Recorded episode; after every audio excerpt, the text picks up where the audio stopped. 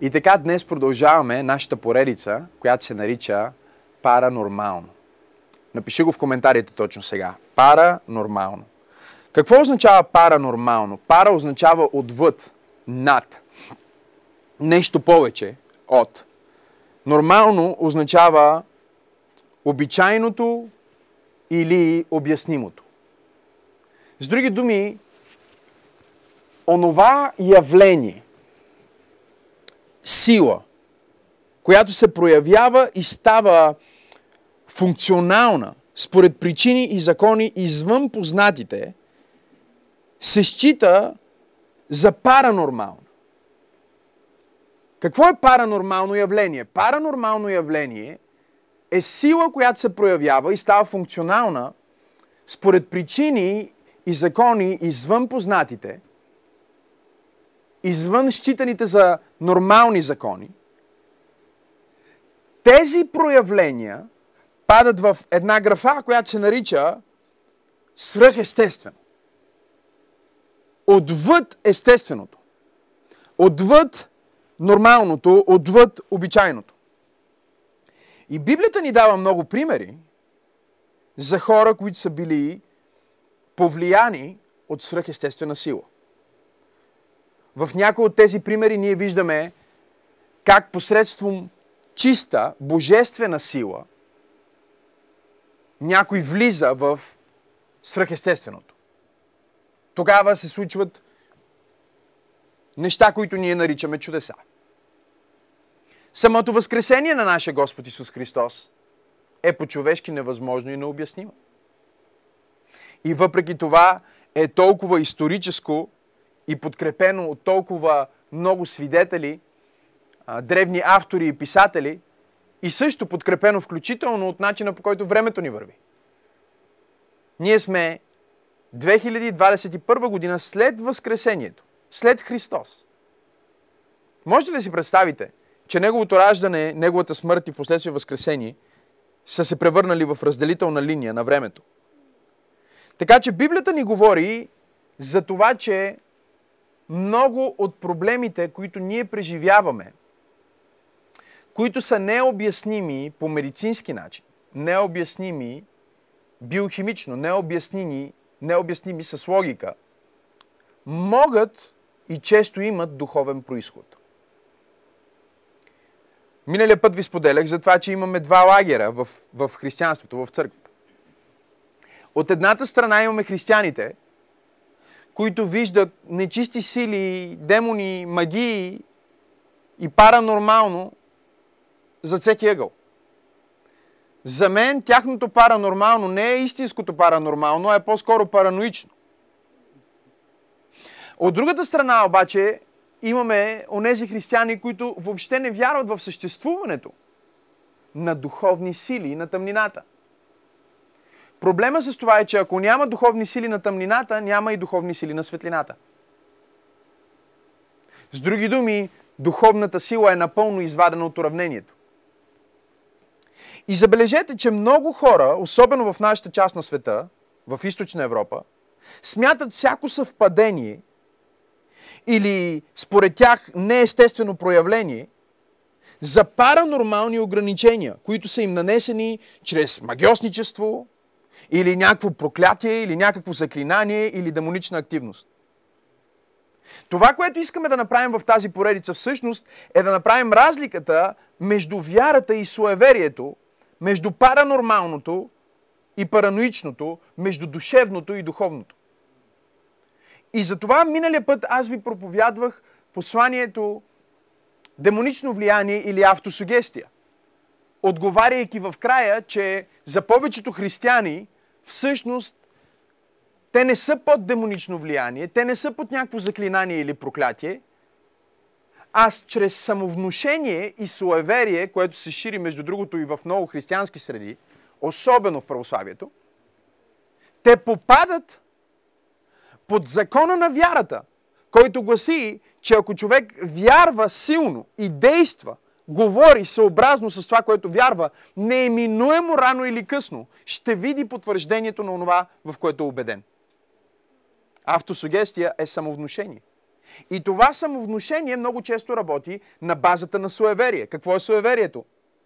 Суеверието буквално е, вижте, в суеверие или да вярваш на всичко, а не на Светото Писание. Суеверието е да вярваш в свръхестествени сили, чуйте, които са двигател на всички събития. Минава черната котка и ти казваш край. Ето, тази котка е била изпратена от дявола да мине точно по моята пътека и тя ще ми провали деня днес. Всъщност, по своето естество, суеверието, забележете, е буквално предразсъдък, поверие, заблуда. Че такива сили съществуват и могат да бъдат регулирани или повлияни. С сол, с пипер, с завърти се три пъти, с служи си а, бяло и червено на ръката, за да Господ да те пази и да има здраве. Тоест, суеверието е глупост, духовно невежество – защото да речем, че котката наистина е изпратена от Сатана и наистина символизира, че днес ще имаш труден ден.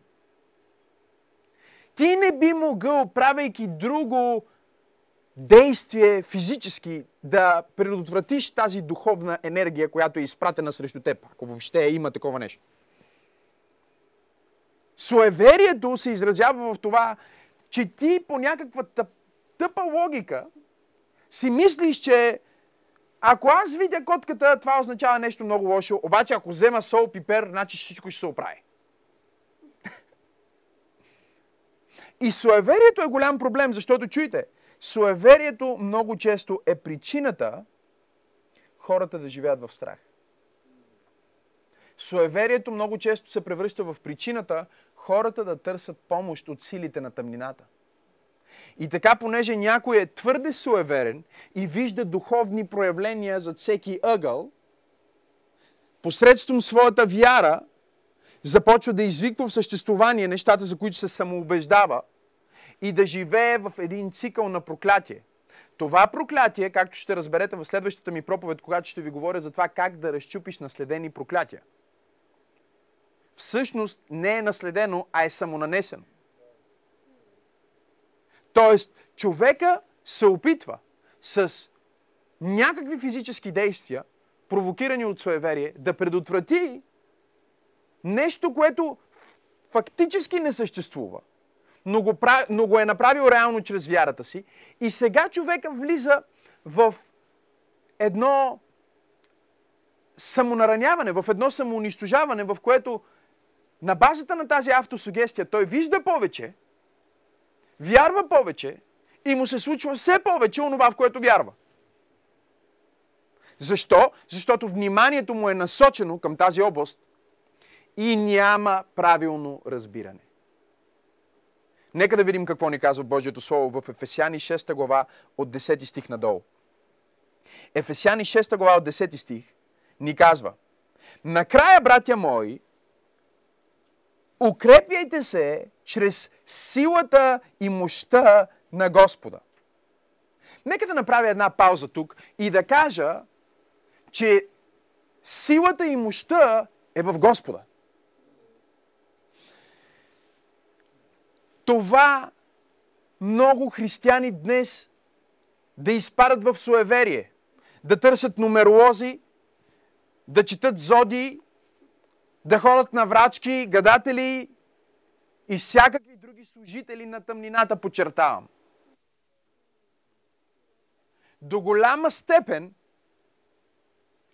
им е наложено поради християнска вяра, която в 21 век е обесилена, тъй като християнските служители, първо, много от тях не вярват в силата, в силата на Бог и съответно в силата на тъмнината – и второ, дори да знаят, че има такова нещо като демонична сила, като нечиста сила или като проклятие, те не знаят как да го разчупят.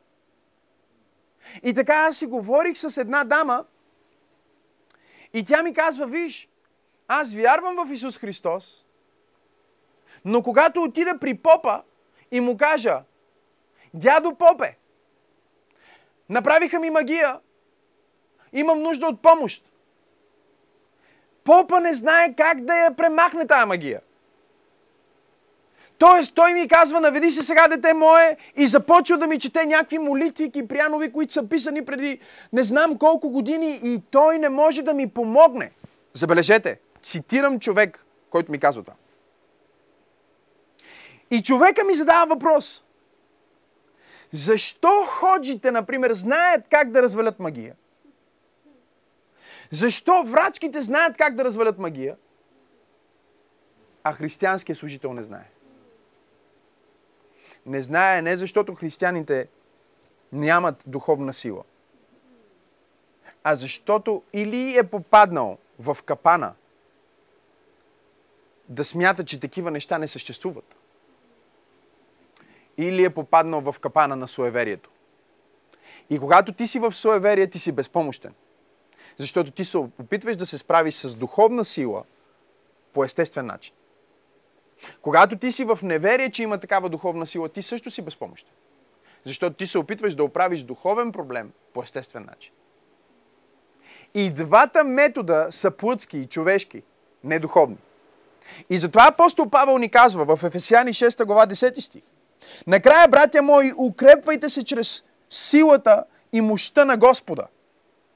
Облечете се напълно.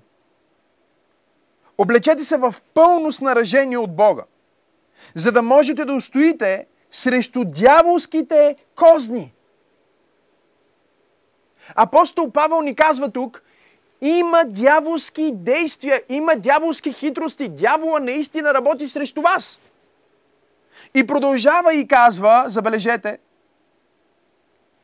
защото ние се сражаваме не против хора, други преводи казват не против плът и кръв, а против под небесните духове на злото, началства, властите, владетелите на този тъмен свят. Става дума за духовни личности.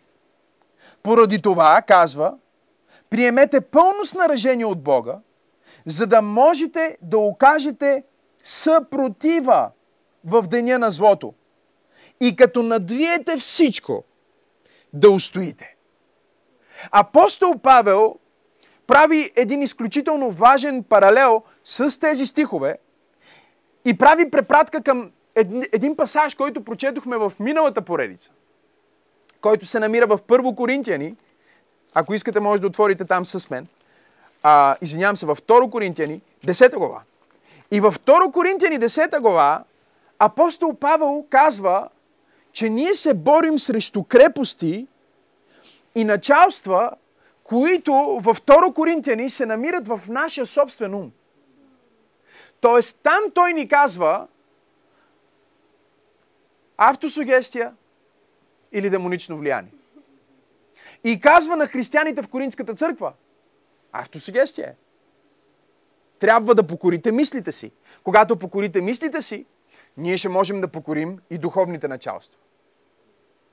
Тоест, с тези два пасажа, с 1 Коринтияни 10 глава, от а, 3 стих надолу, и с Ефесяни 6 глава, апостол Павел казва, понякога вие се борите срещу собствените си мисли, защото имате хаос във вашата душа, който сте си причинили сами посредством насочването на вашата креативна сила в неправилна посока. И в другия случай в Ефесяни ни казва, има и ситуация, в която вие не се борите срещу хаоса в собствената си душа. Вие не се борите срещу собствените си мисли. Нито пък се борите срещу плът и кръв. Срещу хората, които застават срещу вас или говорят срещу вас. А се борите срещу силите на тъмнината, които контролират материалния свят като марионетка, като кукла на конци. И се опитват да ви държат далеч от Бог. Опитват се да ви направят неефективни. Но вие в злия ден бъдете напълно облечени с Божията сила, за да се съпротивите и като надвиете на всичко да победите. О, Боже мой! Аз съм дошъл да проповядвам на някой християни, на някой в църква пробуждане и отвъд, за хилядите хора, които слушат тези послания. Че Божия план за теб е да се съпротивиш и да победиш. Божия план за теб не е да изгубиш, Божия план за теб не е да бъдеш роб, Божия план за теб е да се съпротивиш и да победиш. И нека да се върна на моята иллюстрация. Нека да се върна на моята иллюстрация от миналия път. Много важна иллюстрация, която разглеждаме от вече няколко месеца. Триединен човек, който има дух, ядрото, има душа и живее в тяло. Тялото прави връзката с материалния свят или аз и то. Душата прави връзката с емоционалния, интелектуалния, въобще света на другите хора, аз и ние, там е общението. И духа прави връзката с Бог, аз и Бог. И миналия път аз ви иллюстрирах как всъщност душата ти започва да се обръща в хаос, когато от аз и ти ти вземеш материалното, което е аз и то, и го преместиш в душата ти, за да заличиш хора.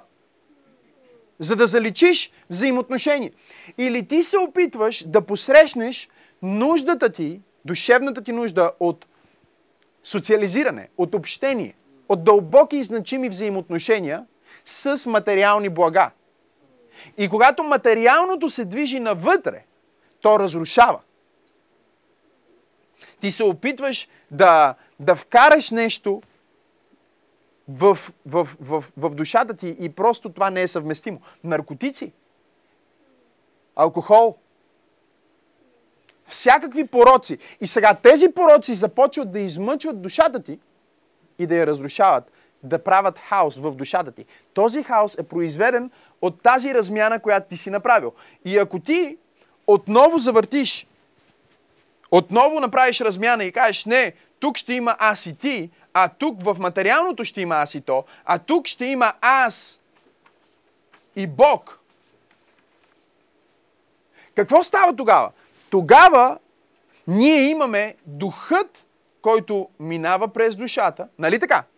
След това минава през материалното и всъщност целта на духовната зрялост е да се наслаждаваш на всеки сезон в твоя живот, манифестирайки онова, което имаш в ядрото, във всяка част на твоето съществуване. Какво имаш тук? Ти имаш пълна свобода.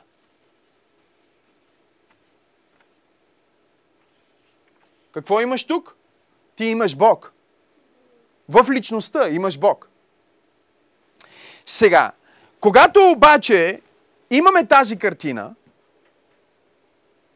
тази картина, дори когато работи правилно, не изключва изкушението. Тоест, изкушението винаги апелира към теб. Какво е изкушението? Изкушението, казано по много прост начин, е да вкараме то на мястото на ти.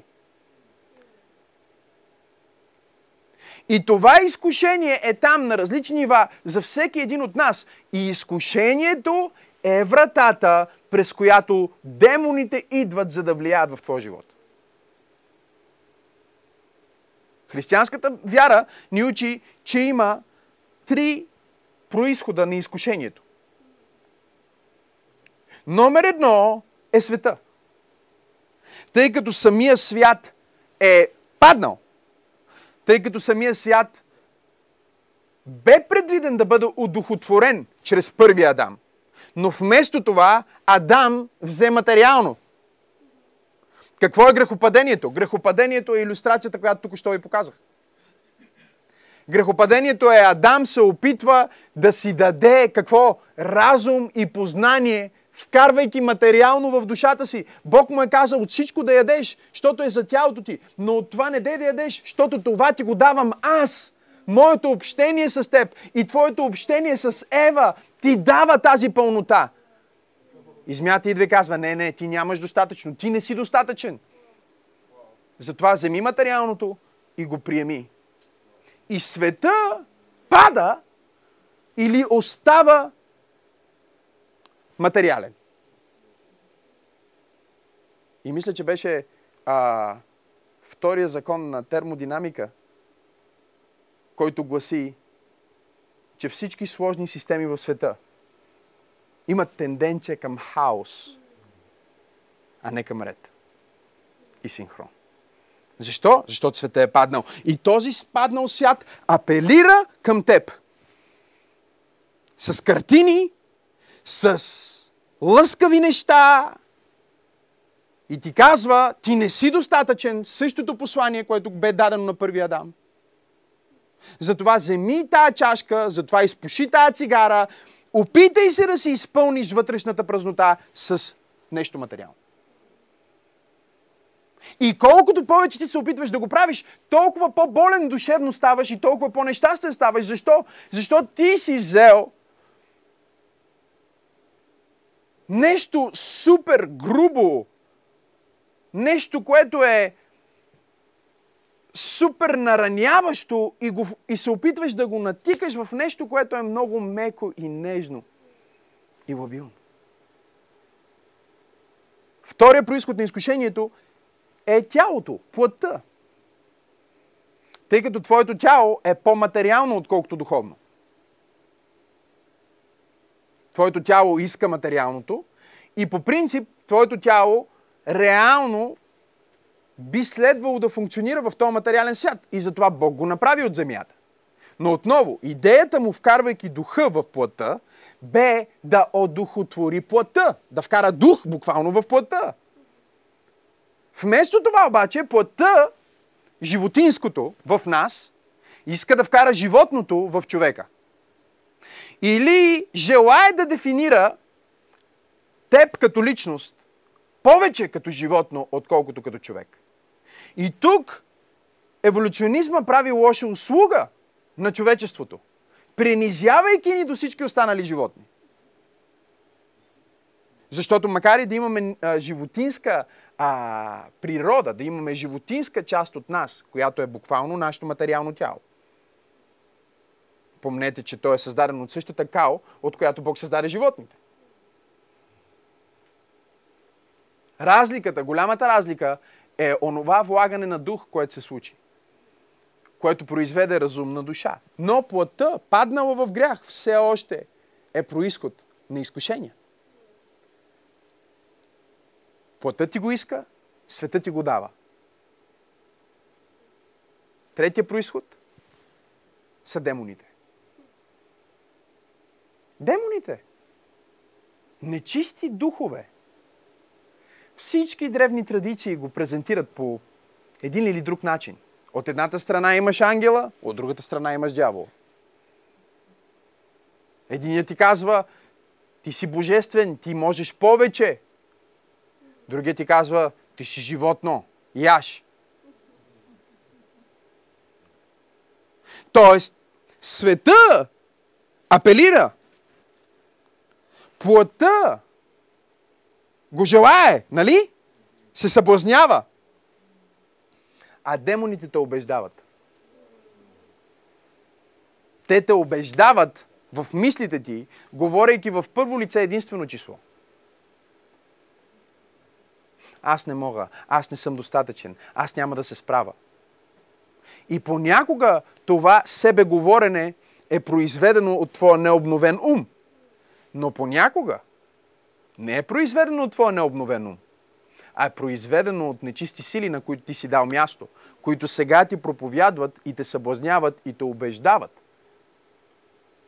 в онова, което плътта и света ти казва. И тези три компонента се сливат в една невероятно силна синергия срещу човешкия вид. Защо? За да донесат разруха в живота ни. Какви са тези демони, пасторе, и защо те желаят моето тяло? Защо те желаят моя ум? Защо желаят да контролират моя свят? Те го желаят, тъй като първо едно време те са имали тела. Те са имали тела във времето, в което Божиите синове, Библията ни казва, ангелските същества, са се разбунтували против Бога и слизайки на земята са вземали от човешките дъщери както ни се казва в Битие 6 глава.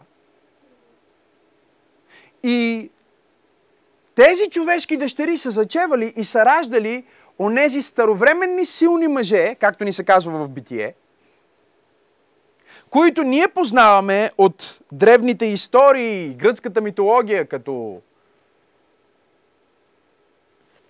силни мъже с свръхсили. Като Херкулес. Като Голият в Библията.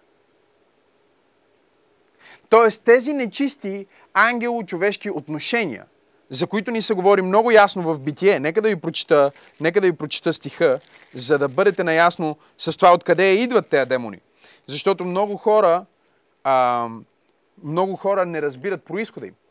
Ето го в Битие 6 глава. Втори стих. Божиите синове, Бен Лохим или ангелите, като гледаха, че, че човешките дъщери са красиви, вземаха си за жени от всички, които избираха. Тогава рече Господ Духът, който съм дал в човека, не ще да владее над него вечно. Защото той е какво? Плът! Затова дните му ще са 120 години.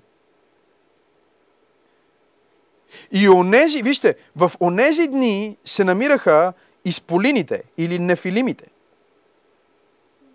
на земята и също и след това, когато Божите синове влизаха при човешките дъщери и те им раждаха синове и това бяха онези силни и прочути старовременни войни, мъже на война, мъже на конфликт. Мъже, които са убивали, разкъсвали, унищожавали, които са хвърляли презрение. Един от последните, които ние имаме в библейската история, е филистимеца Голият. Затова учените откриват човешки скелети по 3 метра, по 4 метра, по 5 метра. Огромни мъже с огромни, огромни тела. Библията ни ги описва много ясно и ни казва какъв е техния происход. И сега духовете на тези личности нито са човешки, нито са ангелски.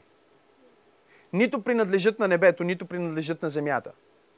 И тези духове са превърнати в демони.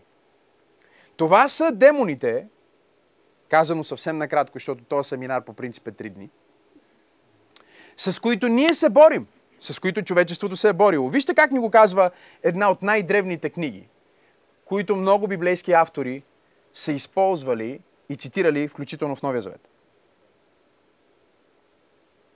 Гигантите, които са произлезли от ангелите и от плът, имайки в предвид човешка плът, ще се нарекат зли духове на земята и на земята ще бъде тяхното обиталище.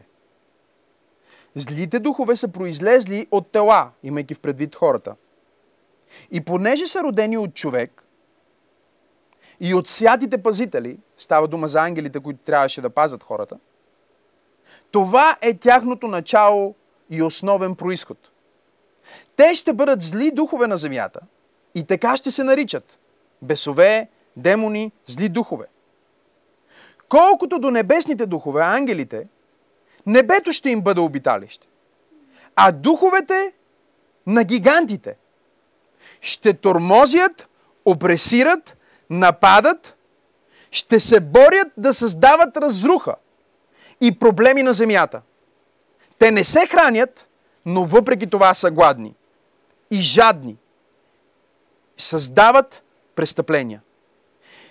И тези духове ще се надигнат против децата на мъжете и жените, защото са произлезли от тях. Забележете, от дните на избавлението, унищожението и смъртта на гигантите – от чието души в телата им са излезли духовете. Те ще унищожават без да срещнат съд. Тоест, всеки път, когато ние срещаме Исус Христос в Евангелията, който заповядва на бесове да напуснат живота на някой, ние имаме пример за един такъв нечист дух, който причинява какво? Разруха, страдание и мъка в живота на онзи, в чието тяло живее. И Библията ни дава изключително много, а, изключително много примери за това как някои от физическите състояния и болестите, от които хората страдат, всъщност са причинени от такъв тип духовна сила. Посланието ми днес, ако си водите записки, благодаря за дългата интродукция, пасторе, е битка с невидим враг. Паранормално битка с невидим враг. Когато преди близо 6 години вече трябваше да отида в съдебната палата, заедно с моя тогава асистент Даниил, за да внеса документите. Документите, а, устава на нашата църква, на нашето вероисповедание. Ние сме регистрирани в съда по закон за вероисповеданията като легално вероисповедание в България, което има право да упражнява свободно своята вяра. Ние сме протестантска църква, която не е демо, деноминационна, демонинационна, или не е свързана с някаква друга по-голяма такава, ние не сме под шапката на никой, ние вярваме в автономна църква. Тоест, ние имаме отношения и приятелства с много други църкви, с всички брати и сестри християни от различни деноминации, включително католици, включително някои православни. Но ние сме автономна църква, което семпличко означава, че се самоуправляваме. Никой от никъде не ни спонсорира, никой от никъде не ни контролира, никой от никъде не ни заповядва какво да проповядваме. Ние сме автономна протестантска църква, свободна, неденоминационна. И когато ние отивахме с моят асистент да, да внесем документите в съда, в съдебната палата, имахме среща там на стълбите отпред, където много хора си правят срещи. И сигурно за първи и последен път тогава се случи така, че аз бях преди Дани на мястото на срещата. Обичайно той винаги е преди мен. Но в този случай аз бях подранил. И си седя там, чакам Данил да пристигне. Хората са наоколо, немалко хора си правят срещи там. Някои са на стъпалата, някои са долу на, на, на, на, на улицата. И всички стоят и чакат някой или срещат някой. И аз стоя там и чакам Данил. И на няколко метра от мен стои една жена. Жената е 40 плюс, добре изглеждаща, светла коса, хубава чантичка под ръката, хваната, стои. Сигурно и тя чака срещата си с някой. Докато стоя там, се случва най-изумителното нещо. Започвам да усещам в духа си, духа, духа си, когато казвам духа си, посочвам тая област, защото това е което Библията ни учи, там ти усещаш духа ти. Да. Затова, когато усещаш духовно притеснение, го усещаш тук. Когато се влюбиш, пеперодите са тук. Всичко е тук. Там е духа. Усещам това нещо в духа си и изведнъж тази жена, която стои там, близо до мен, се обръща към мен и погледа и буквално се сменя. Сега знам, че това на някой от вас може да ви звучи като а, някаква приказка или филм на ужасите, но нека ви разкажа. Аз стоя там и тази жена ме поглежда. Аз я познавам. Никога не съм я виждал преди и слава на Бога и след това. Погледа и се сменя. Приближава се малко до мен. И започва да говори с дълбок, тежък глас. Определено не глас на жена. Там, пред съдебната палата. И ето какво ми казва. Ние те знаем кой си ти. Познаваме те много добре. Какво си мислиш ти? Ти идваш тук да рушиш това, което ние искаме да контролираме. Аз изтръпнах, стоя там и се чуя какво се случва. Понеже съм имал паранормални, свръхестествени ситуации преди това, в които съм служил на хора с освобождение. Правил съм екзорсизъм неведнъж. Аз веднага разпознах, че това е духовно. Нашата борба не е срещу плът и кръв, а срещу духовете, които управляват този свят на тъмнина. И тя ме поглежда и казва, ние ще те спрем. Кой си мислиш, че си ти тук да идваш? Помнете, ние влизаме да регистрираме църквата. И аз си казвам сега, ето, ето какво си помислих. В, в рамките на секунди се случва всичко това в главата ми. Ако сега започна да правя екзорсизъм пред съдебната палата, най-вероятно ще бъде арестуван и това ще бъде най-зрелищното нещо. И сигурно няма и да регистрираме нито църква, нито нищо. Ще кажа, той е някакъв луд сектант. Аз не я познавам тази жена. Аз не съм я виждал през живота си. И тя ми говори с дълбок, нечовешки бих казал глас. И ми казва тези неща. И аз се дръпнах лекичко така. И започнах тихичко да говоря. Съвсем тихичко. Смъмрям те в името на Исус. Заповядвам ти млъкни точно сега. Смъмрям те в името на Исус. Заповядвам ти млъкни точно сега. В момента, в който казах, тази жена мигна, погледна, върна се на себе си, продължи да стои така. Сега, аз, седя, аз стоя от среща и сърцето ми прави Някои човека ни погледнаха. То е, ще да стане зрелищно.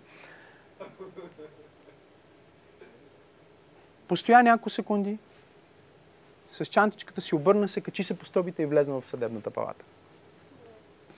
Сега, когато Дани дойде и той ме вижда и вика, всичко наред ли е? Викам, всичко е наред. Вика нещо. Викам, ще ти кажа после. Дай да влизаме, да слагаме документите вътре. Единствената ми молитва беше, Господи, моля те да не я срещна на някой от гишетата, нали? Сега, представяш, че си отидеш да си внесеш документите и от другата страна ти казва, знаеме те кой си.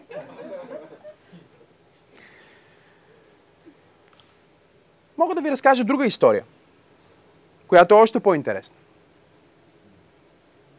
Намирам се в Швеция. Проповядвам в една църква, мои приятели в Северна Швеция. Аз проповядвам на английски. С преводач, който ми превежда от английски, забележете, той ми превежда на шведски. Защото съм в Швеция, проповядвам тази шведска църква и той превежда, а аз проповядвам на английски, той превежда на шведски.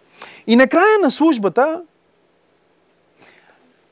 преди го правих често, особено когато църквите, на които служих, бяха малко по такива размери, които позволяват да се случи, предлагах на хората, който желая да получи лично молитва, да се помоля с него, бих се радвал да го направя в края.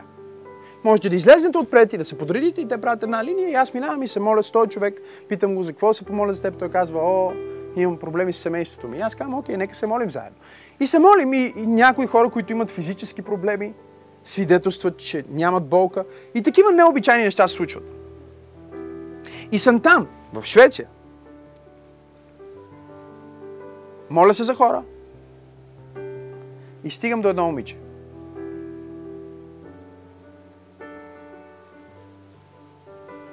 Тръгвайки да си сложа ръката върху нея, виждам същото нещо като пред съдебната палата. Очите й се сменят, буквално. Погледа се променя. И започва да ми говори.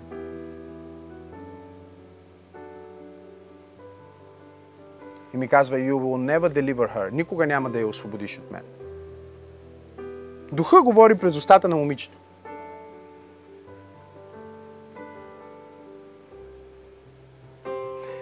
Това не е необичайното.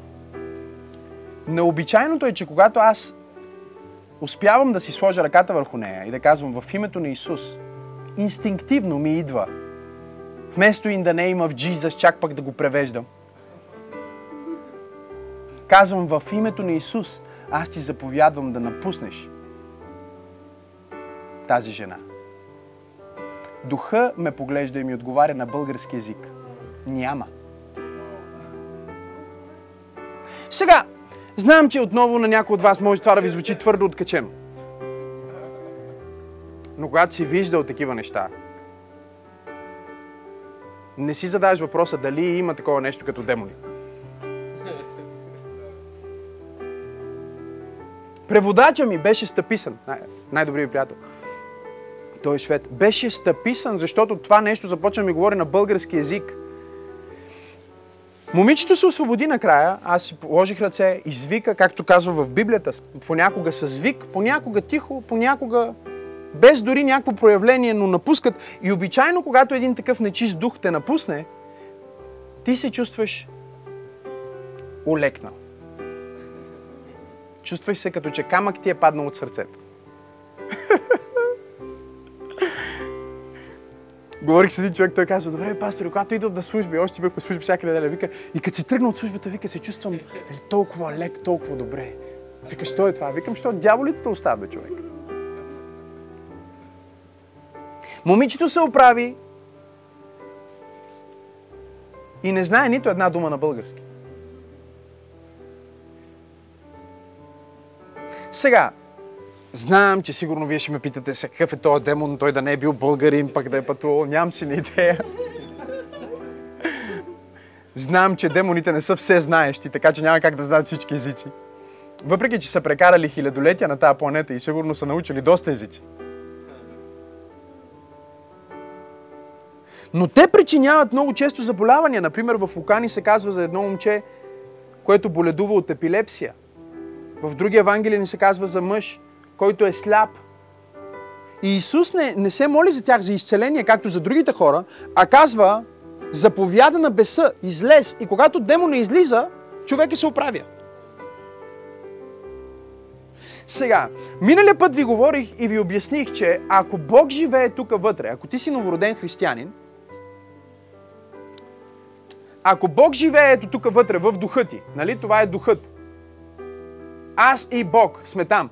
Ако Бог живее в духа ти, ти не можеш да бъдеш обладан, обсебен, изпълнен с друг дух, освен Неговия. В духа ти. Но ако това е твоята душа, нали? Това е твоята душа. И тук имаме различни области на твоята душа.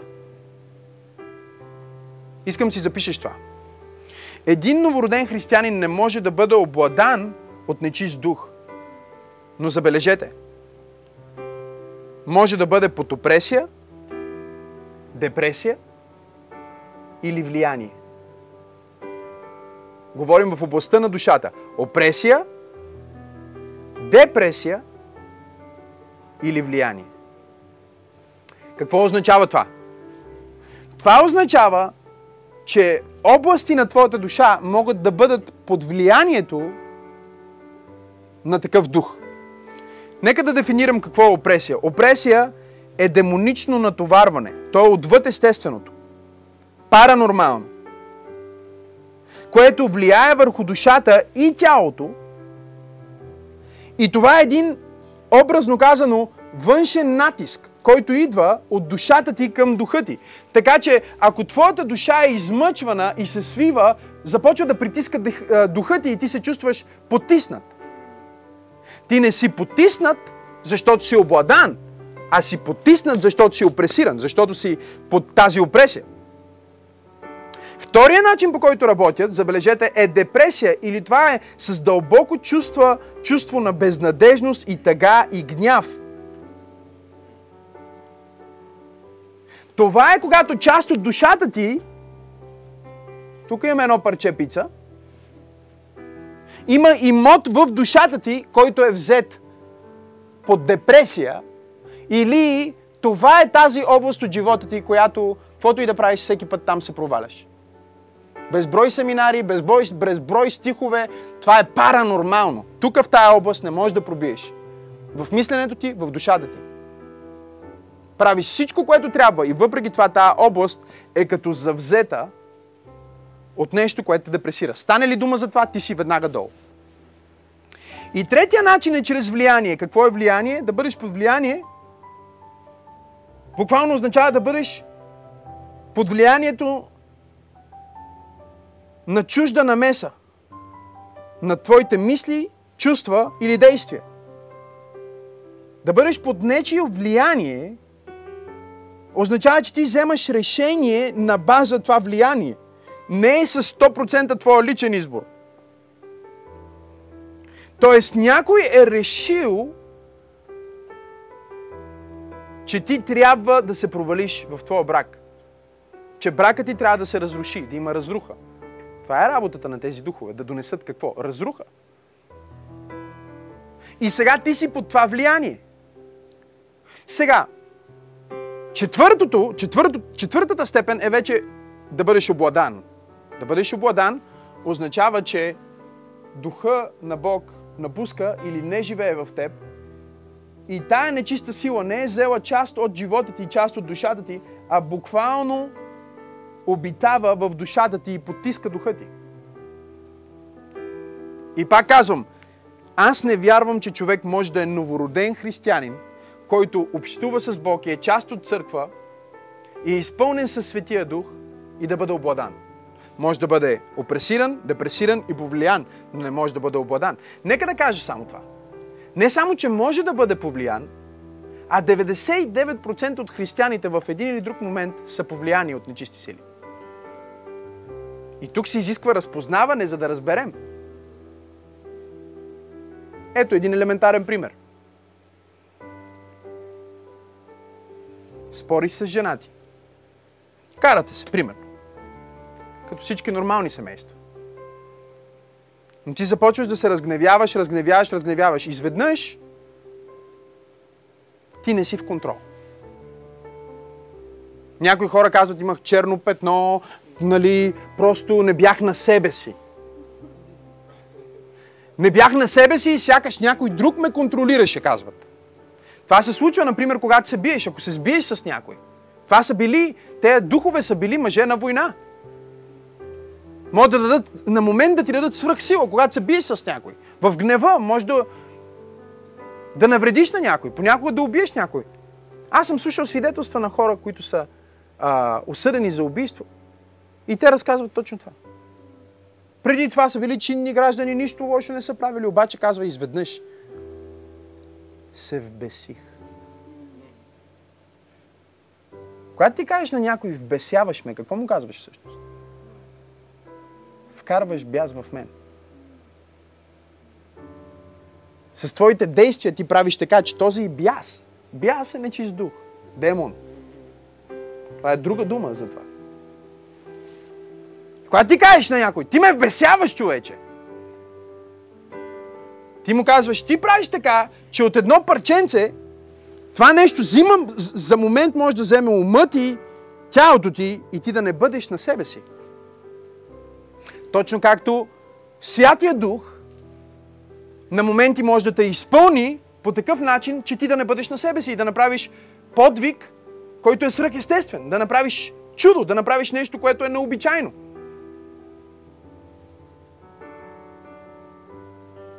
Тези духове имитират това, което Святия Дух прави. Пасторе, как така? Искаш да ми кажеш, че може би аз имам в моя живот някакви дух? О, не, със сигурност имаш. Искаш да ми кажеш, че има демони, които се борят срещу мен? О, абсолютно има. Но добрата новина е, че Божието Слово ни казва как да се справи с тях. И ние ще говорим за това не само как да се справиш с тези, с които ти се бориш, но как да се справиш с тези, които си наследил? Защото много често ти си наследил от баща ти, от дядо ти, от прадядо ти, както си взел ген, така си взел и дух. И по същия начин, по който този дух се опитва да разруши живота на твоите прадеди, идва за да разруши твоя живот. И затова апостол Павел ни казва в Ефесяни, в стиха, с който прочетохме, нека да, нека да се върнем на него. Поради това, приемете пълното снаражение от Бога, за да можете да се съпротивите в деня на злото. Деня на злото винаги идва. И когато, когато надвиете над всичко, да устоите. И тъй, забележете, бъдете готови. Бъдете готови за битка. Не дейте да се плашите от битка, бъдете готови за битка. Ми как да бъдем, пасторе, готови? Бъдете готови, като се препашите с истината.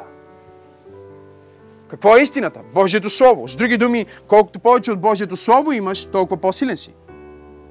Бъдете готови, като се препащите с истината. Облечете бронения нагръдник на праведността. Тук ни се говори за нашите духовни оръжия. Казва, истината е оръжие. Праведността на Исус Христос, не твоята.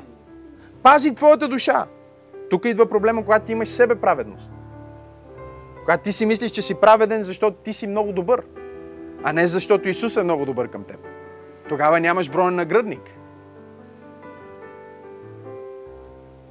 Тоест, служете истината, препашете се с истината.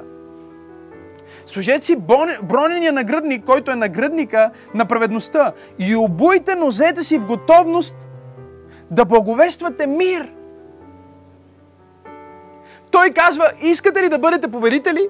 Искате ли дявола да няма място в живота ви? Бъдете благовестители. Ако вие благовествате, дявола не може да ви пипне. Защото когато вие благовествате, вие излизате като посланници на Бог в света. О! Виждали ли сте посланник? Тук говориме ескорт, говориме знамена, Яхова Ниси.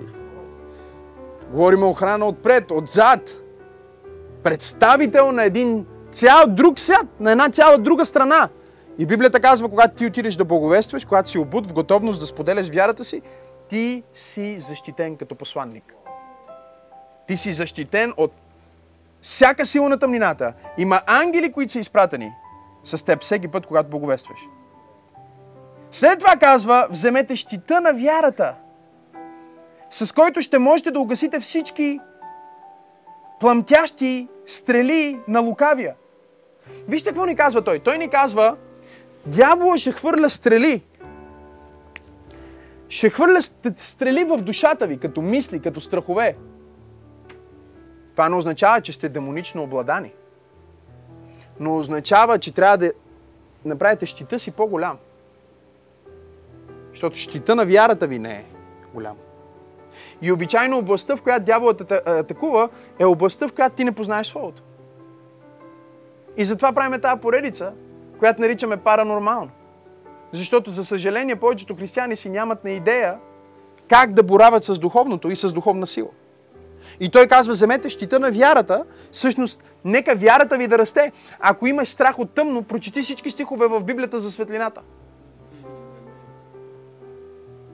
Ако имаш проблем с някакво хронично заболяване, прочети всички стихове в Библията, които са свързани с изцеление и здраве. И колкото повече слово ти вкарваш, толкова повече щита ти расте. Това е материала, от който щита на вярата се изгражда. Вярата идва от слушане и слушане на Божието Слово. И след това казва, Вземете шлема на спасението. О, обичам тази част и свършвам. Шлема на спасението. Какво означава това? Шлема се слага на главата, брати и сестри. Нека всичките ти мисли да бъдат мисли на спасен човек. Не допускай през полето на твоя ум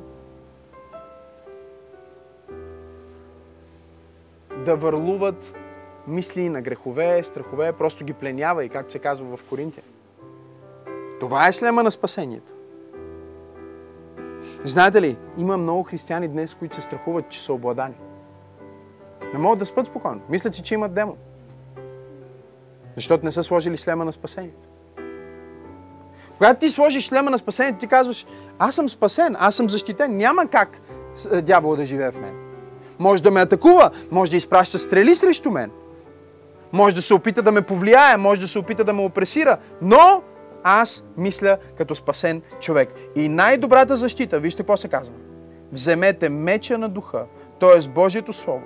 Най-добрата защита, брати и сестри, е атаката казва, вземете Божието Слово и когато вие вземете Божието Слово, Божието Слово е меча на духа, както четохме в миналата проповед, който може да направи разлика между духа и душата, да определи кое е духовно, кое е душевно, кое е параноично, кое е наистина паранормално, кое е свръхестествено и кое е просто откачено. Божие, Божието Слово е скалпела, който прави разреза, който прави разликата.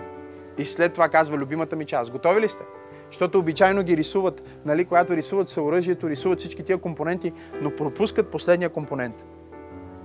Пропускат го просто защото не е казано как, какво, не е казано точно оръжието. Тоест, не е казан символа, но е казано оръжието. Забележете. И молете се с различни молитви и моления по всяко време. С помощта на духа. Бдете с неотстъпно постоянство и молитва за всички вярващи и за мен.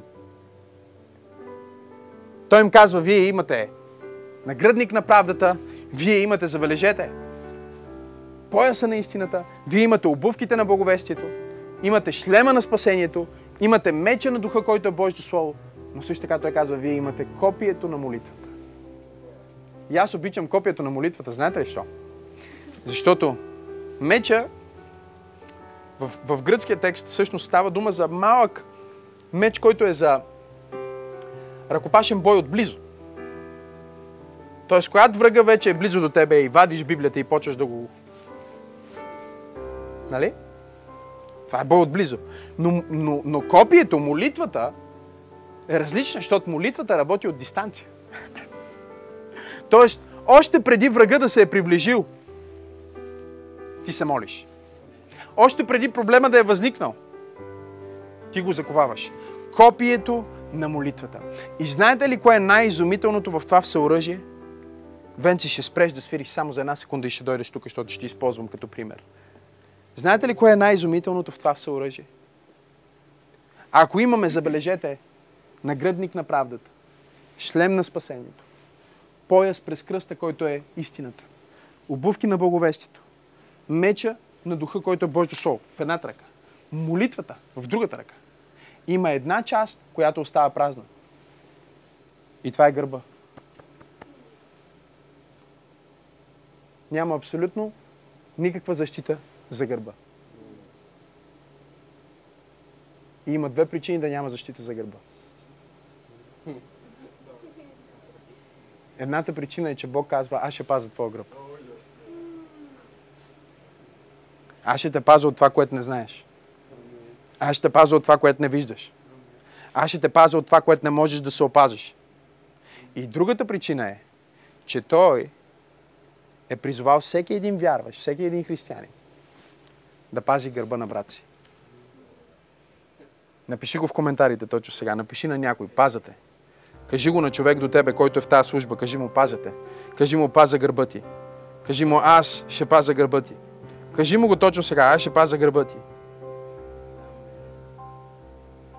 Добре, пасторе, ако аз осъзнавам, че в момента съм под такова влияние или опресия, какво трябва да направя? Трябва наименуемо задължително да бъдеш на служба идната неделя. Защото тогава ще говорим за това. Как да разчупиш наследени проклятия и да се освободиш от демонично влияние. Чуй, няма проклятие достатъчно силно, няма магия достатъчно черна, няма вещ, вещер, който е достатъчно вещ.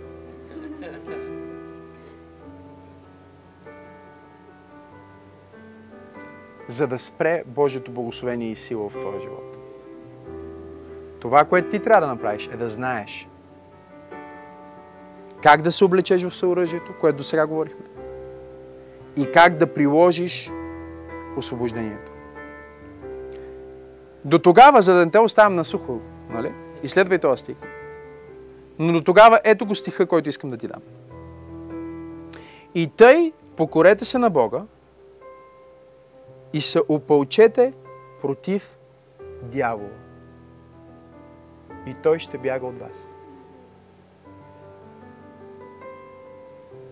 По-стария превод на Библията казва и тъй покорявайте се на Бога и съпротивлявайте се на дявола. И той ще бяга от вас. Много християни се притесняват.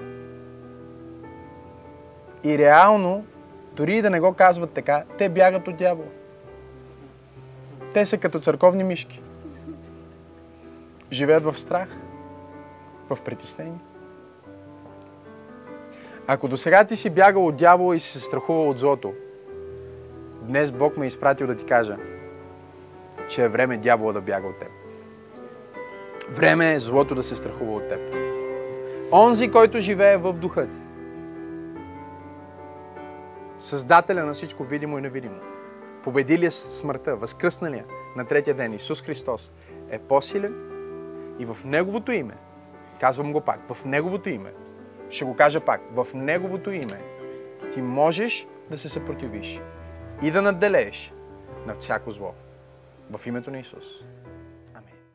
Хей, hey, толкова се радвам, че гледаш съдържанието на Църква Пробуждане в YouTube.